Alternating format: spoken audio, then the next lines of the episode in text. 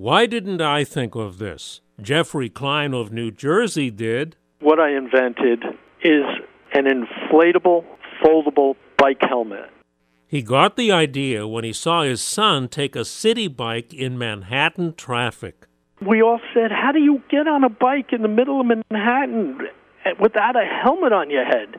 He said, There's nowhere to put a helmet when we get to where we want to go. His new helmets are called air noggins, and they look just like a regular bike helmet. He had to get patents and approval of government agencies. The inflatable helmets now have a five star rating from the Virginia Tech Helmet Lab. He'll start selling the inflatable helmets for rollerbladers and skateboarders and is designing a new one for skiers, too. His website is airnoggin.com.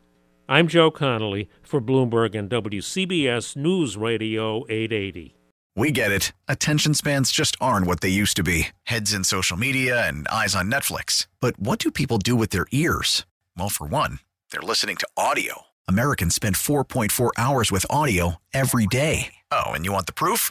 Well, you just sat through this ad that's now approaching 30 seconds. What could you say to a potential customer in 30 seconds? Let Audacy put together a media plan tailor made for your unique marketing needs. Advertise with Audacy. Visit ads.audacy.com.